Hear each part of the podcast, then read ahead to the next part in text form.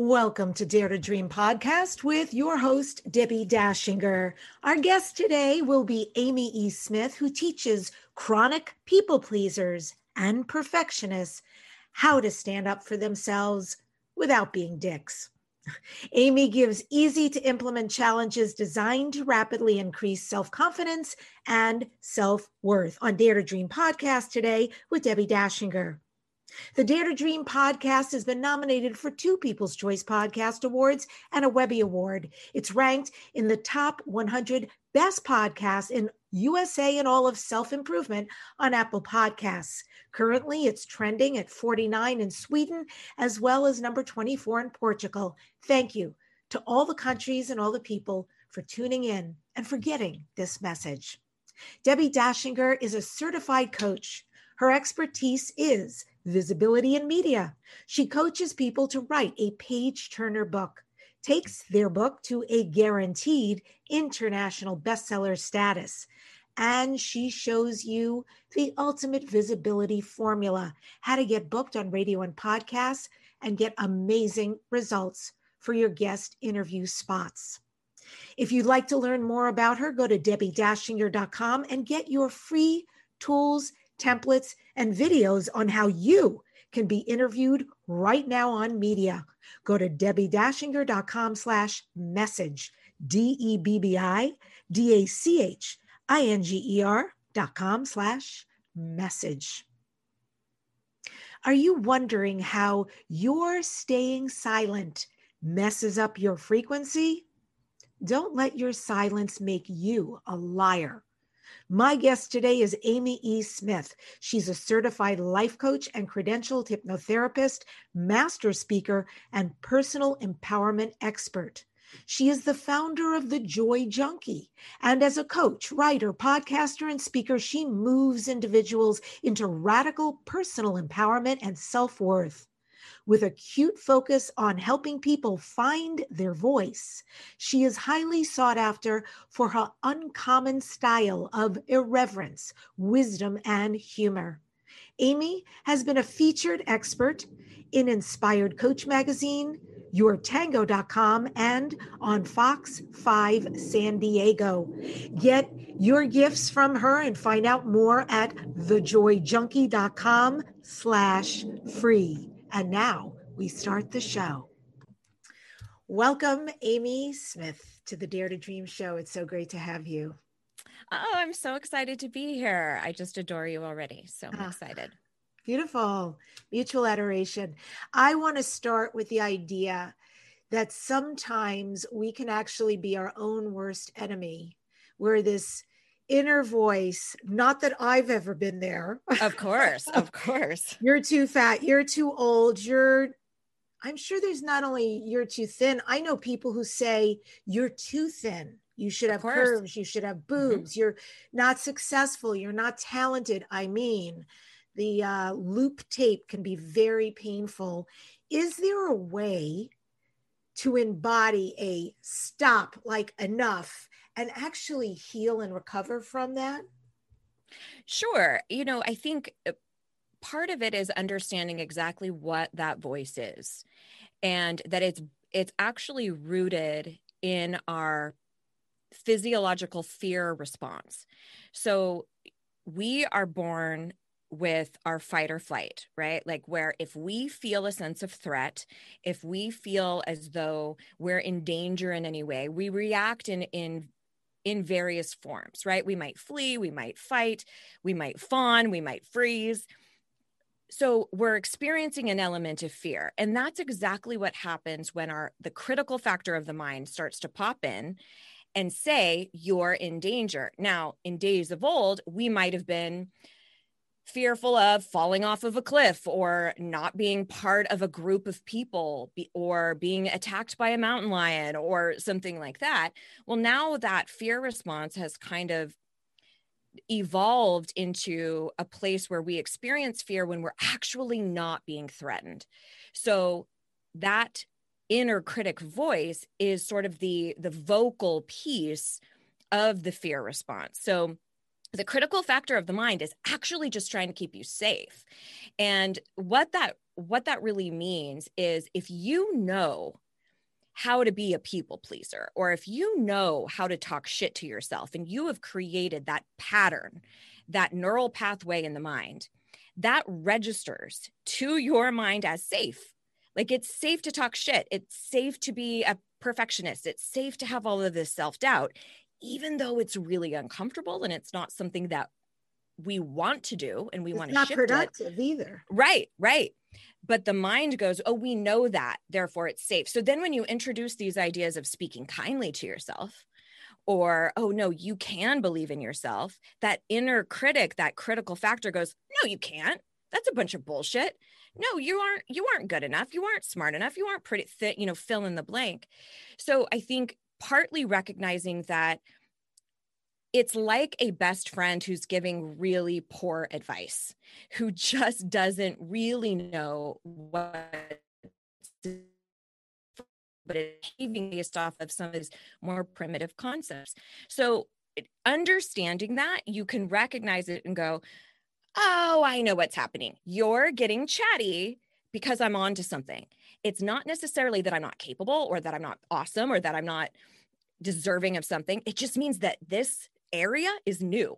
This is new territory. So my mind is going, this is not safe. Send in all of the inner critic chatter. So one of the pieces of that you can do is, first of all, recognize the voice, recognize the trigger. Is it loud around parenting? Is it loud around your career? Is it loud around interpersonal relationships? So what is the impetus behind that barrage of commentary that happens in your mind? The other thing to understand about that is not everybody hears their inner critic literally. Not everybody hears words or phrases or verbiage. Some people, it is more of a visceral emotion or feeling. So the way I describe that is, let's say you are cruising through social media and you see somebody you went to high school with or something, and they just have all of this success, right? And you don't think anything that's like a literal phrase, but your heart kind of sinks and you get kind of this yucky feeling. It's more of that somatic experience. And so you can kind of tap in wherever the entry point is. So if the entry point is that emotion, tap in and go, okay, what is the belief behind this? Or what was the trigger behind this? Or what would I need to believe in order for that emotion to have come to me? And then you can start unpacking it and start working with it a little bit more thoroughly. Yeah, I could have really used this when I was an actress, because from the time I was a child, well into my adulthood, audition. And I never knew who was going to show up in my head. There were times I would get up there with the script, with the music. I'm also a singer, and I would just nail it. There was something that was like on fire and fierce. And there were times I was so caved in on myself. Yeah. Very painful. It's like, it's really a waste of time. In a way, everybody's time, because I'm not going to do a good job. But, so I would book gigs, I would not book gigs. And it was always hard to know a little bit about the trigger, what was causing me at those rare but poignant times to not be able to show up fully in my fierceness. Well, what's interesting about that, I have done community theater, and so I'm well-versed in the audition process. And so something that I would do prior to going on stage is I would talk to my fear response, because my fear response would start coming out as though I was about to be attacked by a mountain lion. So, heightened sensation, sweaty palms, dry throat, racing heartbeat. My body is literally preparing for danger. So instead of allowing the narrative in my mind of, oh my God, what if you fuck up your lines? What if they don't like you? What if they think that your subtext is all wrong? Or, going into that sort of a thought spiral, I would talk to my body and go, oh, honey, thank you so much for coming to my rescue. Thank you for preparing for danger. We're actually not being threatened. We're going to be just fine. We're going to be able to show up powerfully. but I appreciate you always coming to my rescue, being there for me. And I found that it was an exercise of connecting with where the pain was coming, the nervousness was the pain, right? And so often we just want to run from that. We don't want to feel it. We don't want to acknowledge the discomfort. So we just make it stop. But if we sink into it a little bit and go, okay, what's this fear about? Or what's this experience about? One of the, modern iterations of fear is anxiety. We have this experience where we have extreme nervousness and we're feeling as though there's a threat, but it's not as extreme as like the fight flight sort of thing. So it's really interesting now looking back at that, because I was involved in personal development while I was doing theater. And so I had these great tools and tricks that I was able to kind of impart to, my fellow thespians at the time too. But yeah, it's interesting, especially in career fields like that, where so much of how we view ourselves is based off of the reception of other people. And we collapse a lot, whether or not it's in that sort of a situation, or you're starting your own business, or you're getting back into the dating scene after a hiatus, where we go, okay, as long as I'm accepted, as long as I'm approved of from these various parties, then I must be valuable. Then I must be worthy. And we put so much stock in the reception instead of the intention, how we truly show up. And I think that's one of the biggest shifts that we can make, is recognizing, that if we don't book the gig, if we don't book the client, if we don't get the venture capitalist, if we don't get the marriage or the date or whatever it is that we're searching for, that does not have to mean we're not worthy. It just might mean it sucks, right? It just might be the human experience of disappointment or sadness or loss. Not necessarily what we often do, which is collapse it with our worthiness and go, that must mean I'm not lovable or I'm not deserving. You bring up people pleasing, and you bring up the opinions of others mattering so much. And at the same time, there's this beautiful word that's really risen these days. I rather like it, called sovereignty. Mm-hmm. And I like just the energy, that idea of, empowerment over myself, within myself, as opposed to all this leakage going out there. What do you think? How do you feel? Are you okay?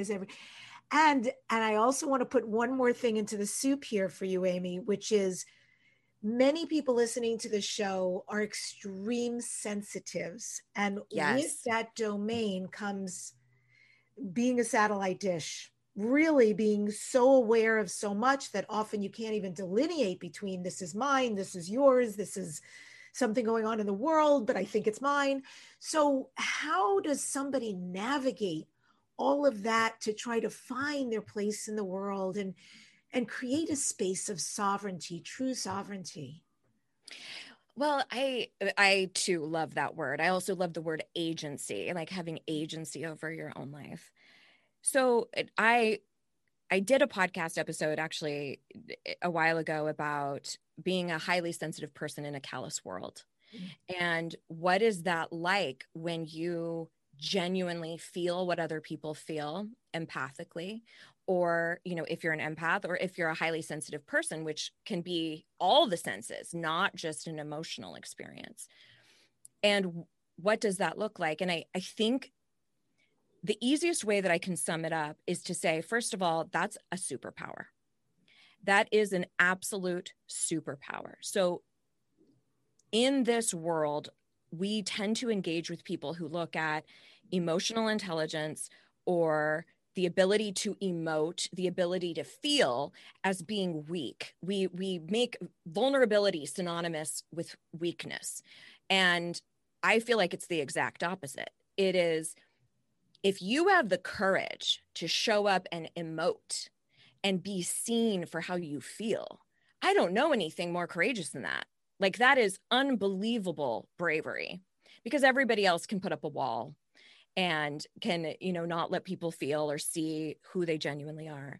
But I liken it a lot to things that sit well with your system food wise. So if you have a gluten intolerance, you don't keep trying to eat gluten until your body tolerates it. But you also don't sit there and talk shit on gluten all damn day, like about how awful it is, right? You just go, oh, I recognize that this thing in my system is not conducive. Therefore, I distance myself with that. So if you're highly emotive and highly empathic, and you recognize that you're around things that are not conducive to you, whether that's a fast-paced work environment, you don't have to talk shit and go like, I hate, I don't know, retail, or I hate whatever business it might be, or I hate the restaurant industry. You can just go, I recognize that I'm not suited for that because it's such a heightened level of energy that I can't thrive in my superpower in that sort of an environment. And so it becomes a process of radical self-care, I think, is first of all, acknowledgement and claiming how you operate in this world, but then consistently making decisions based off of what so many people that I've worked with, so many women that I've worked with who have said, I thought that the only way I could really show up in this world is to be an extrovert. I had to be gregarious and loud and be around lots of people, and that deemed me acceptable or worthy, like we were talking about earlier. And I've seen so many people recognize and start putting boundaries up and saying, hey, I'm happy to swing by for an hour to this party or this get together. But after that, I'm going to have to go home and recharge, and just honor how you operate the best. Or being vigilant with your calendar, how much you can take on in one day, or around who you can be for an extended period of time, including family. So I think it looks like self-care, truly. Yeah, it's interesting hearing you say this, and your gluten example was good, funny, and it makes sense. Yeah.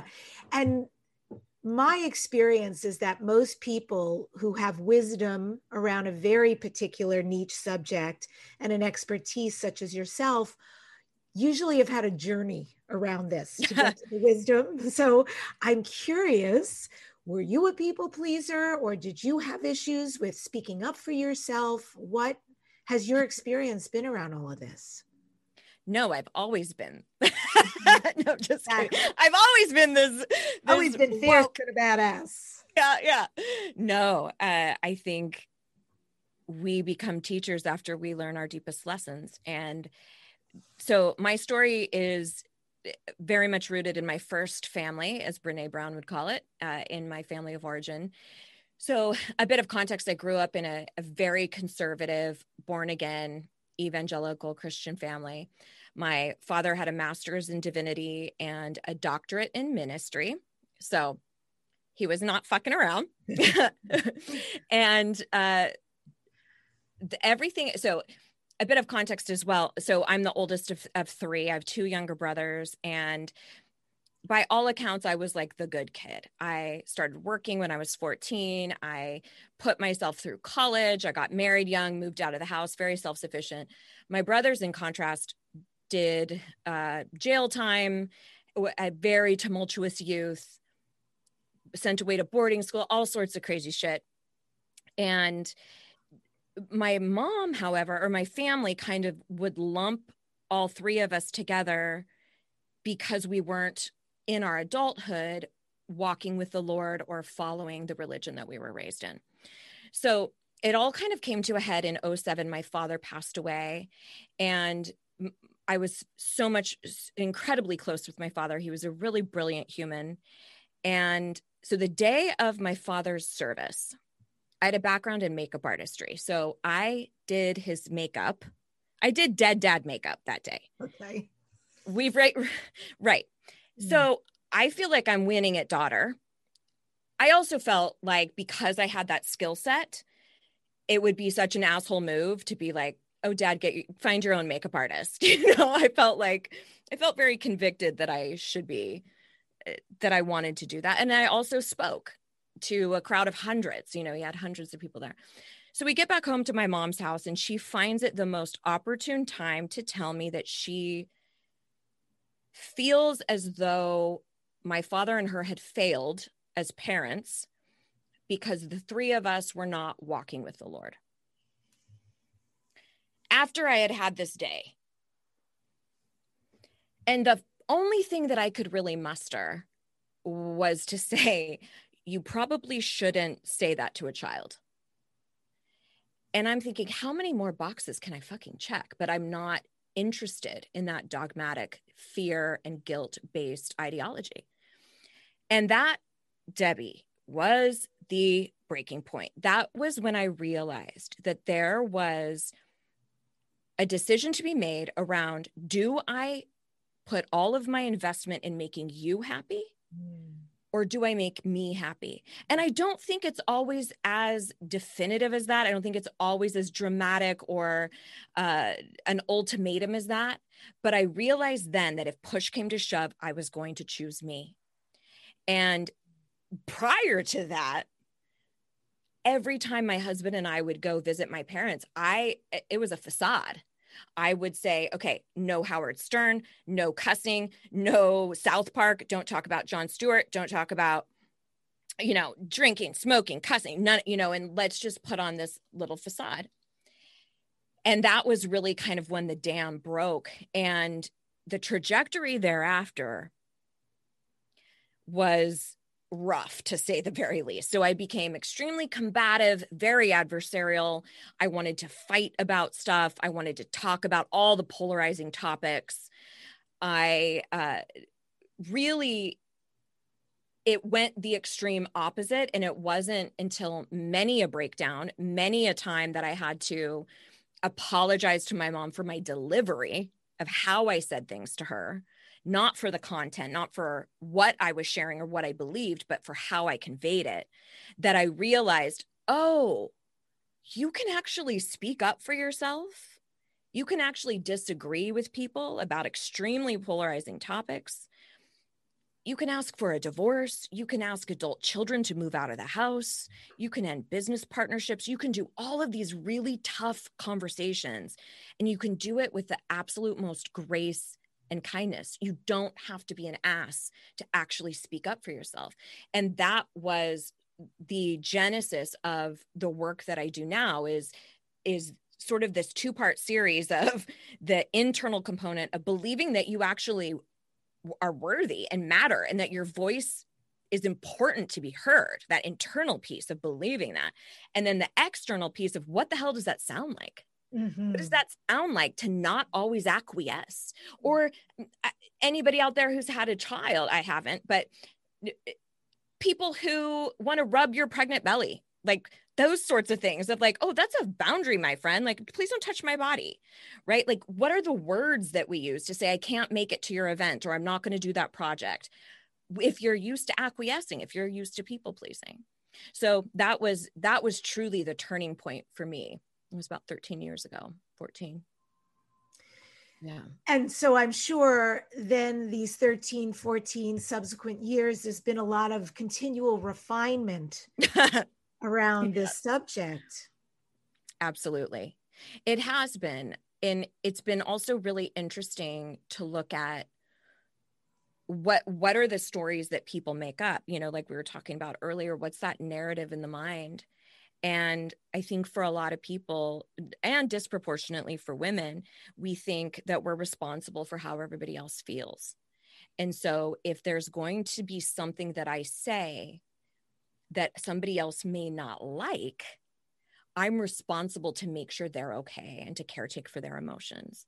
So unpacking that, changing how I taught about it, changing approaches to tough conversations, to boundaries, to saying no, all of those things that are sort of the antithesis of people pleasing has definitely become fine-tuned over the years, for sure. I really appreciate everything you just said. It has taken me a lifetime to get here with what you're talking about. Everything from finding my voice to learning how to use it with really good communication skills, getting my needs met, if that's possible, but certainly speaking up for myself and yet having kindness towards others. I think that's, it's a lot of different places to have one's feet. But I want to talk about that for a minute, because getting to that point of the effective communication without taking shit is huge. So I'm just going to pitch this. Yeah. I have a very, very, very good friend. She's in her 40s. She moved into an amazing house situation with a roommate. And I am getting a lot of phone calls from her about the strife in the household. It's not working out very well. And so when she talks to me about, you know, I'm going to move out and I've sort of had it. And once the lease is up, and my take was, that's awesome, but wouldn't it be a kind thing rather than a blindsiding thing to let her know the issues ahead of time? Speak up for yourself, give her a chance. If she can't rectify it, great. You've already spoke up. Nobody's going to be shocked. You'll move out. But if it can be rectified, what a bonus for both of you. And so I've watched her strangely navigate these waters, because I think for her, sometimes being mean is a form of communication. Yes. And so I want to talk, like, how do you navigate all of that? Because there's emotions involved, there's boundaries, plus not to mention what you said and what many people go through, childhood wounds and triggers that are popping all over the place. So, okay, mama, take over. What would you say to that? I have so many things I want to say. First, I want to say new trauma kicks up old trauma. So if she's going through this experience right now and she's feeling a lack of control, she's feeling powerless, she's feeling fearful, and it is reminiscent of any other type of relationship, then there's probably some new trauma that's getting kicked up from the past that deserves healing.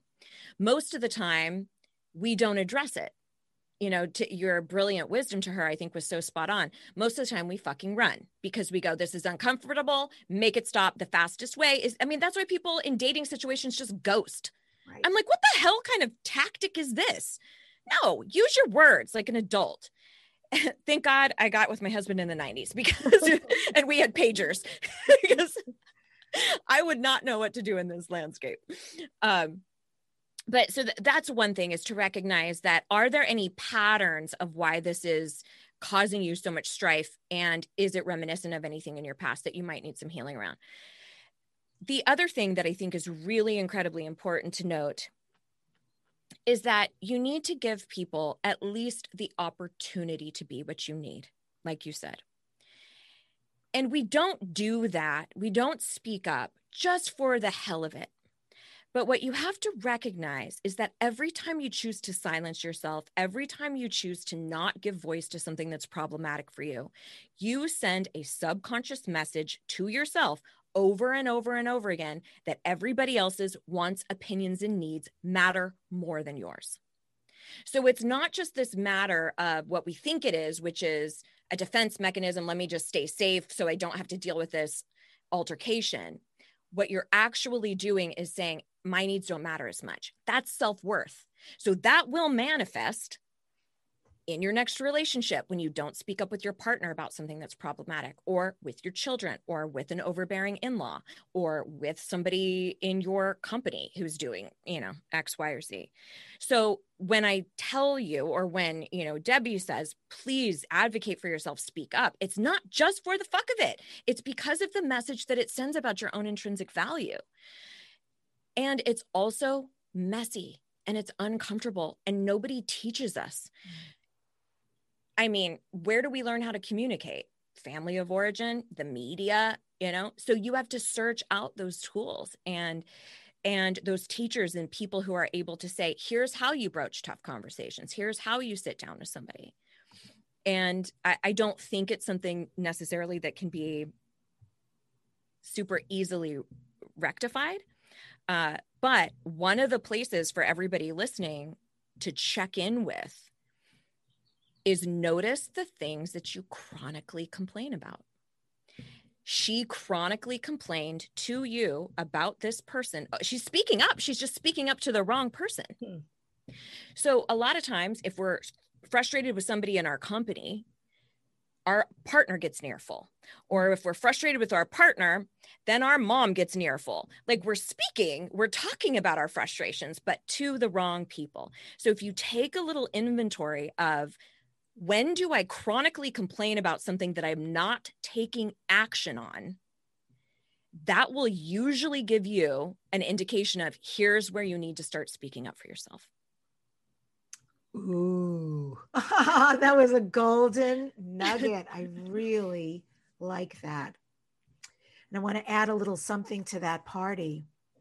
When I was in my 20s, I lived next door. I was in a duplex, living next door to these amazing lesbian couple. I loved them. They were chiropractors. They were probably 15, 20 years older than me. I would talk to them about everything, and they always had so much wisdom.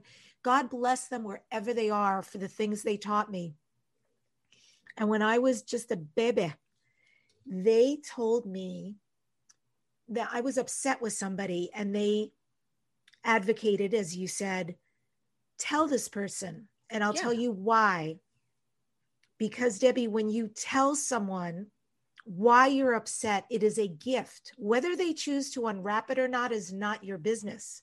Yeah. You're giving yourself the gift of getting this out of your body and into the reality that's actually happening. And you're giving them the gift to learn. Why? Right. Because probably in the past, most people left. Yeah. They didn't stick around long enough to tell them that what was going on. And I started utilizing that. And literally, I would have people say to me, it was scary, I remember at the time, but people would say, thank you, because I've had so much abandonment and nobody has loved me enough to tell me what the problem was. Yes. And so I always remember that idea of a gift, and the gift, of course, goes both ways. Whether things get ironed out or not, at least they're out. Effective communication has taken place.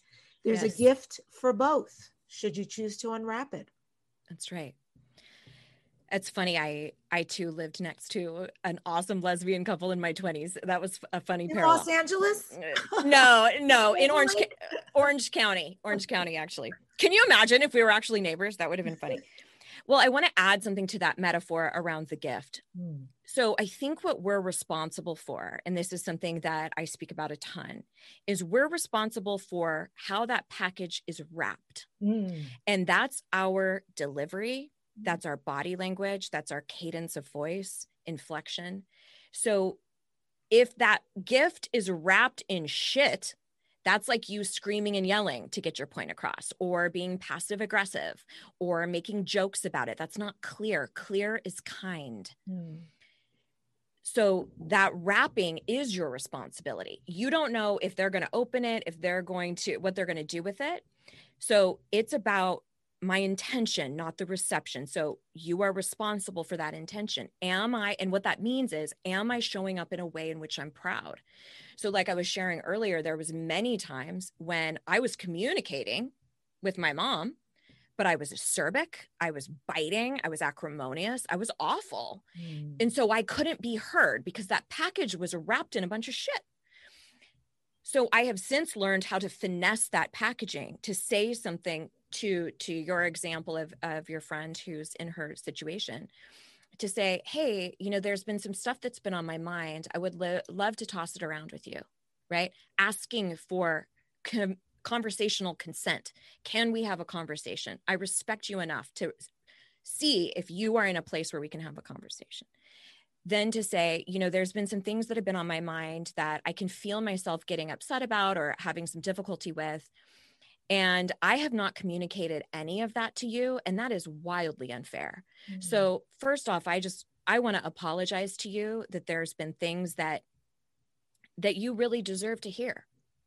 And just starting off, in psychology, they call it a soft start, right? Like gently easing into this conversation. And then explicitly saying, here's how this behavior is landing on my end, not saying you do this and you're disrespectful and labeling, but to say, I've noticed that when these things happen, here's what happens in my mind. Here's what I make up. When I see the shoes left out, or when I see dishes not being done, the immediate conclusion that I make in my mind is, she doesn't respect me. She doesn't care about me. And I don't know if that assumption is entirely fair to you. So I want to be clear to you about the messages that I'm receiving so that we can clear this up. But who the hell tells us how to talk like that? But I'll tell you what, while you I do talking like that, I literally felt my breath changing, my body somatically. I was complete shift into this relaxed, receptive, interested, open, leaning in. Yeah. That was a great example. Yeah. And that's what we're responsible for, because a lot of times I'll talk to my students or clients and they'll say, but I have told him, I have told her, I have expressed it. And I'm like, how though? How was that package wrapped? Right. So I'm definitely going to be using, I use a gift metaphor in a different way. So this is completely applicable, but just because you hand somebody a gift wrapped in a bunch of shit does not mean that you've made it receivable for them. And one of the biggest keys around that, which I think will be a superpower of a lot of people listening, is the access to vulnerability, that it isn't yes. so death defying, that if you can embody vulnerability from that place and start the conversation, hey, first of all, thank you so much for taking time to talk to me, and owning your piece in the matter, owning that, you know, maybe there's some stuff that's been going on with me that I need to own, that I didn't communicate with you. Just being vulnerable in that, however you show up, you are far more likely to elicit the same emotional current. If you show up super boundaried and aggressive, you're more likely to elicit aggressiveness from somebody else. I mean, think about if you're driving around, you're driving a car, you accidentally cut somebody off and they start honking and screaming and cussing you out. Our response is typically either to cower or to match that aggression, right? To mimic the emotion. Our response is not to go, you know what? That's a really good point. I'm going to start working on that. I'm going to change how I drive. That never happens. So, do you know what I mean? We go, oh yeah, you know, and we confront. So think about that when you're delivering a conversation. How are you showing up? What sort of energy are you embodying? Because that is what you are likely to elicit. Mm. Do you have like great relationships? Do you have a tribe of amazing friends that you surround yourself with? I do. You know, it's one of the things that I think is a byproduct of being immersed in this sort of an industry and this particular niche, is that it keeps me wildly honest. Mm-hmm. I have gotten to a point now where I am physically pained if I need to rectify something with someone. If I'm bothered by something they said or did, if I'm bothered by something I said or did, I physically can't stifle it. And I used to be able to many years ago. I could just, nothing to see here. Let's run away. Let's not address it. And so now it's become the opposite, where I physically can't not say anything. And what that has yielded is only amazing relationships. I'm fortunate to have, my best friend is also a life coach and author. Oh. And so a lot of our conversations are really ridiculous in the sense of, how can I support you the best? Or is there, may I offer something, or do you not want to hear it? You know, so we get a little ridiculous about it, but yeah, my husband and I have been together for 24 years. Mm-hmm. And he says all the time that I taught him how to communicate. And so I'm so grateful for that. And he has taught me so many things as well. But, you know, from a humble and also incredibly grateful place, I can say, yes, I do. I have incredible people in my life. I also think that the more in touch you become with your own worth, and believing that you deserve to be treated well, your bullshit tolerance gets so much less. Mm-hmm. Like, you just don't tolerate people being awful to you or treating you poorly. Yeah. It's an amazing byproduct of loving who you are.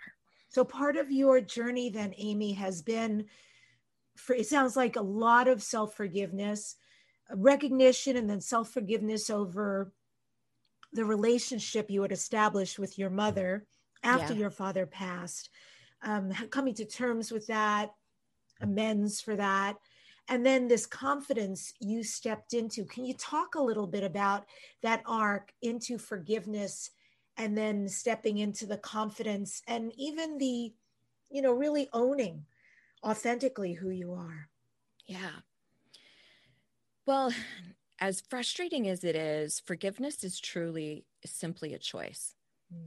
And I think we get locked into the semantics of forgiveness because if we say, I forgive myself for how I spoke to someone, or if I forgive myself for something I did, that is somehow synonymous with, I'm saying that was acceptable or that was okay. I'm condoning the behavior. And that's really a fallacy. That's not what forgiveness is. It's more so about, I choose not to suffer over that any longer. And I recognize that who I was in those small instances is not a compound effect of who I am in the grand scheme of Amy Smith's life. But a lot of times we take a misstep, we take a poor relationship, we take even a series of poor relationships, and we go, that must be who I am. Instead of going, okay, you know what? I'm not saying that was okay, that I behaved that way. I'm not saying that that's okay, that was a decision I made. And I'm also going to say that I'm not going to make myself suffer over that any longer. And I'm now going to live into who I do want to be. And it's kind of a glass is half full, half empty. It's the same fucking glass. It just depends on how you see it, right? You can see it as I messed up. All these things are so horrible. Or you can go, yeah, and I have so much more opportunity to grow and learn and finesse and change. So there was definitely a forgiveness arc for sure. And I think one of the things that people don't recognize necessarily about confidence is that it's not a destination. You don't arrive one moment and it's like a bolt of lightning and you're like, ta-da, I'm confident. Because a lot of times we think as soon as I get this business off the ground, or as soon as I have this many followers, or as soon as I have this partnership, or somebody loves me, or whatever it is, then I'll be confident. But what we don't understand is the bridge from where you are now to being a confident person is engaging with fearful obstacles over and over again from a place of courage. We cannot have courage without fear. So let's be thankful for those moments when we're scared to speak up, or when we're not sure if we're deserving of something. It's not that those instances stop. It's that we engage with those instances from a place of power, and we don't let the fear win. We choose to operate from courage. So it's instance after instance of being scared to speak up for myself, instance after instance of reckoning with that inner critic telling me that I'm not deserving or I'm not worthy, over and over and over again, that has gotten me to this place of confidence. It's not a magic pill, and it's also never over. So you don't ever, get to a point where you are of supreme health, where you've taken all of the vitamins, you've done all of the workouts, and you've done all the doctor visits, and you are now good. The same happens with our emotional and spiritual self. You don't caretake for it to a point where you're fixed or I'm done. You maintain it. You learn how to engage with hardship from a different place, from a place of power. Yeah. What is it like to work with you? What kind of things do you offer to people? Is it group or privates, or how does that work? I got really clear about something probably about 3 years ago or so. I've been doing this for about 15, and about 3 years ago, I discontinued all of my products, all of my programs, all of the small little home studies or one-off sessions or things like that. And I decided that I only wanted to work in massive transformation. So I had curated a program in 2015 that I have since finessed quite a bit. And it's called Deep Down and Dirty. And essentially what that is it's about a 4-month process. It's a group program. And it is essentially about noticing the behavioral manifestations of lack of self-worth. So what that looks like typically, if we don't believe that we're enough, if we don't believe that we are worthy, we turn to things like perfectionism. I have to be flawless, overachieving, people pleasing, constantly being investment in what other people think, chronic self-doubt. Like there's all these manifestations that underneath all of that is our relationship with self. Like, do we believe in our own intrinsic value? So that's what the entire program is about. It's about reckoning with that, changing your disempowering beliefs, and then identifying who you are. So the middle portion is about really excavating your identity. Who do I want to be in this world? And then the final portion is now, how do I relate that to the outside world? That's all the communication stuff, standing up for yourself, saying no, boundaries, etc. And throughout all of that are a ton of different modalities. I'm also a hypnotherapist. So there's a lot of hypnosis that we do in there. I'm an NLP and EFT practitioner as well. So there's lots of things. Yeah. Like, give me all the hippie shit. Let's do it all. But I do think that there's so many ways that so many entry points and so many vehicles to help rewire that subconscious narrative that we're not enough. So that is it. That is the main way to work with me. And, if you're interested at all in what my work looks like, you can go to thejoyjunkie.com/workshop. And I have a workshop that kind of chronicles 5 major shifts that you would need to do to start unraveling that. And then at the end, you see an invitation to talk to a member of my team if you want to look at the right ass kick you, as I like to say. Cool. The sound got a little wonky there, but I appreciate that. And it sounds like, Amy, you might be saying it's a 1-year program. Is this like a master class, master workshop with you for a year? It's actually 4 months. And yeah, so I'm not sure where that cut off, but yeah, your first place to go would be to watch that complimentary workshop. And people usually can tell really quickly either, oh yeah, that's me, or no, I don't think that's really where I'm at. But I do talk a lot in that workshop about why just accumulating a bunch of self-help might not be actually changing the wiring in the mind and the role of the subconscious. So that's really sort of the place to start, is to go have a watch through that workshop. And then, if you want to talk about deep down and dirty, there's an opportunity to do that at the very end, an invitation to talk to a member of my team. And yeah. So it's so that was joyjunkie.com/workshop for those who missed that. And what about you, Amy? What do you do every day that grounds you, that centers you? Is there a ritual or a practice that you like to use? Yes, absolutely. And one little side note, it's The Joy Junkie. I've been trying to get Joy Junkie for like 15 years, but it's too expensive. thejoyjunkie.com/workshop. So yeah, one of my absolute favorite grounding pieces is I do hypnosis every single day. And that will be on a different topic. Depending as in self-hypnosis? Sometimes I do self-hypnosis, but I have an app that I absolutely love. I also have stuff that I've pre-recorded for myself, and I just create my own audios.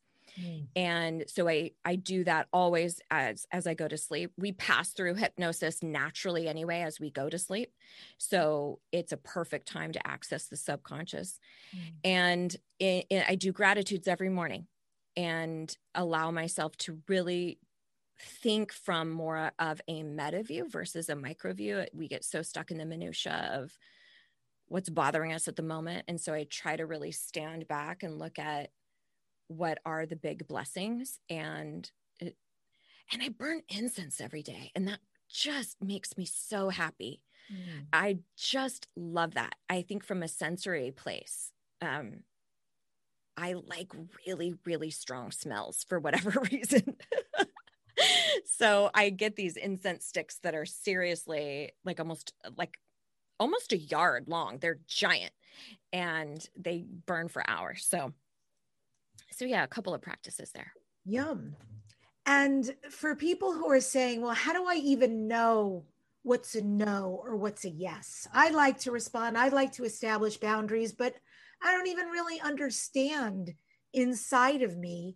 You know, I also think a piece of this sometimes could be that fear of missing out. That could be not always, but it could be a huge proponent of not knowing. So how do we know our definitive yes, our definitive no, so we know what to stand behind in order to respond? Well, I think that varies in every single situation. And that I also think is one of the most difficult pieces of personal development to access because it's rooted in intuition. And intuition is something that our society by nature does not glorify. It pulls towards logic, reason, academia.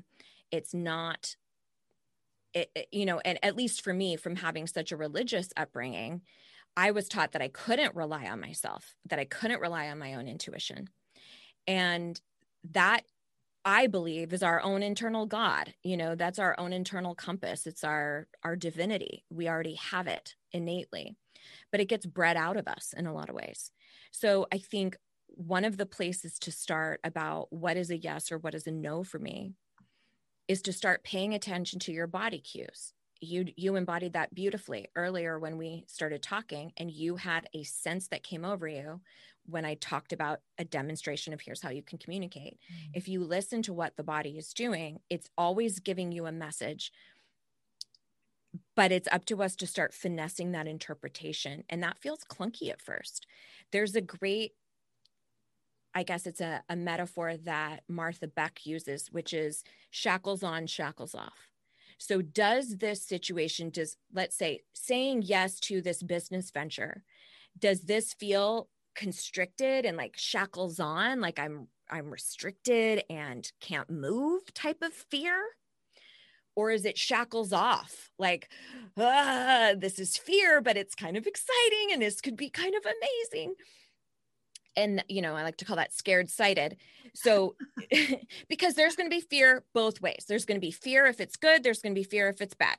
So you have to tap in and go, okay, does this feel like I'm diving into a pool of fresh water and it's going to be electrifying? Or does it feel like I'm going to dive into mud? And so starting to use some of those sensory notions can help you start tapping into what I think is the sixth sense of the intuition that gets kind of bred out of us. But then being gentle with that, because that's something that we hone. That's something that we tune, just like any other skill set. It's just atrophied. It's not gone. It's not gone. That's interesting. So I hear you saying basically the body has wisdom. Sure. And yes. If we will learn to start there, that connection, it has a tremendous amount of information for us and is our best guidance system. And to start developing that. If we think back to the gluten metaphor, right? If you eat something that doesn't sit well with your system, you don't keep eating it until you stomach it. You don't keep forcing it. You recognize, oh, wow, this doesn't feel good to my body. We can do that with a business venture. We can do that with a partnership or an in-law, or should I make this decision to go out tonight? I have another lovely little tool that I use. Have you ever used a pendulum, like to swing a pendulum to tap into the subconscious? Absolutely. So, if anybody out there, if you're ever wondering, what do I really want on a subconscious level? You can use something that's called the ideomotor response. So if you hold a pendant or a necklace, whatever you have, but if you hold a necklace that has a charm or something with a little bit of weight, you can ask it, show me yes. It will do a specific type of movement, a circle or a back and forth. You can say, show me no. Sometimes it holds completely still, or sometimes it'll circle, whatever, but you get a gauge of what yes and no is. What that is, it's not anything miraculous. It's just the way in which the subconscious mind communicates with the body involuntarily. It's how Ouija boards work, right? It's that It's the idiomotor response that's moving your body without your conscious faculty of the mind being clear about it. So what that means is we can ask the subconscious what it truly wants, what it really wants, or where you are on a subconscious level. So then you can say, do I really want to go out today? Do I really want to date this person? Do I really want to start this business? Do I really want whatever? And then you can get a gauge of what's happening on your subconscious. Now, it does not always mean that it's the right answer or the end all be all answer. Because for instance, if I asked some of my students when they first start with me, if I asked them to do that and they asked it the question, do I believe that I am worthy? It would probably say no. So that doesn't necessarily mean like, okay, good, that's the right answer. It means that's where your subconscious is at the moment. But it helps us tap in when we do what I like to call the cognitive override. When we get into that space of, well, I should go to this thing, or I should volunteer for that over there, or I can't let that person down, but do I really want to go? I don't know. I kind of do. It's kind of a good opportunity. And we're in logic and reason. We're in the conscious faculty. Cognitive override, where we're overriding our intuition, we're overriding our emotions, our feelings, and just going into how can I make everybody else happy, basically, or what makes the most logical sense. But then if you tap into that subconscious using that tool, you can kind of go, okay, here's what I really want in this instance right now. Beautiful. Yeah. What are you next dare to dream? What are your future dreams and goals, Amy? Well, I think most immediate on the horizon is I need to get a book out into the world, which I know that you're quite an authority on. So I have a proposal that's nearly completed. So I'd like to secure an agent and get that shopped to publishers. That's my next big thing on the horizon. And I'm making it, I know we chatted a little bit before we recorded. There's been a lot of changes to my team and my staff and how we are getting my work out into the world and changing some things with my podcast. And so there's lots of moving pieces, but I feel really good about the trajectory and all the dreams. And I think change, you're spot on. I almost feel like if someone's not in flux right now, it doesn't make sense. The whole world is in flux, but we're coming into a whole newness, a whole world, I feel, of great possibilities for where we could head. And for those of us who are this conscious and aware, I think we are all up leveling. I know I feel the drumbeat myself in my business without a doubt. So we're ready. Good for you, right on time. Well, I think it's, if we think about the concept of there's always a breakthrough from the breakdown, we've had a collective trauma and breakdown over the last year plus that has been so devastating on many different levels, depending on where you are in the world, and so much grief that we've had to go through. And I think from those places, it's really funny to watch, because I feel like once we initially had shut down and lockdown, everybody's first instinct was, I'm going to learn how to bake bread. I'm not going to deal with my mother-father wound. I'm not going to deal with my inner shit that I need to unpack. Let's learn how to bake bread. And then progressively, as we still got stuck in this trauma and it's still no sight of the ending, then people started going, you know what? I think I am going to increase my therapy a little bit. Or, you know what? I think I am going to start healing some of my religious trauma. I'm going to do some hypnotherapy, and so I think people have started to do some of the deeper work that they've been avoiding because they're just alone with their thoughts. And so I'm encouraged by that. I'm encouraged by that awakening that I think is happening. And I think we'll also be so much more grateful of our human connection and communing with one another, of just the connection that we're able to elicit from one another. So I'm excited about that for sure. I am so glad you came on the show today. Thanks for giving us the tough lowdown and all the possibilities, and for embodying that on your journey. Amy E. Smith, I'm grateful you were here. Oh, me too. Thank you so much, Debbie. And if you guys would like to learn more, her free workbook or workshop, go to thejoyjunkie.com/free. And for her workshop, thejoyjunkie.com/workshop. And I end today's show with this quote from Andrew Matthews.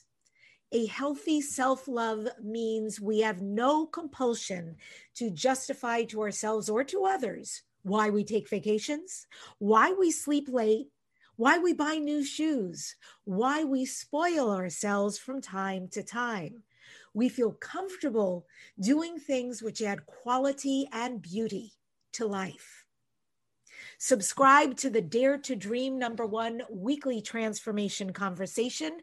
We've been on air going on 14 years. Next week's guest is Dr. Morgan Oaks. He's traveled the world to learn to be a shaman. He's an international transformational teacher whose passion is inspiring people to trust their intuition and cultivate the courage to take heroic action. If you are listening to this podcast and you'd like to see myself and my guests, please go to youtube.com/Debbie Dachinger. Remember, don't just dare to dream, dare to turn all your dreams into your reality.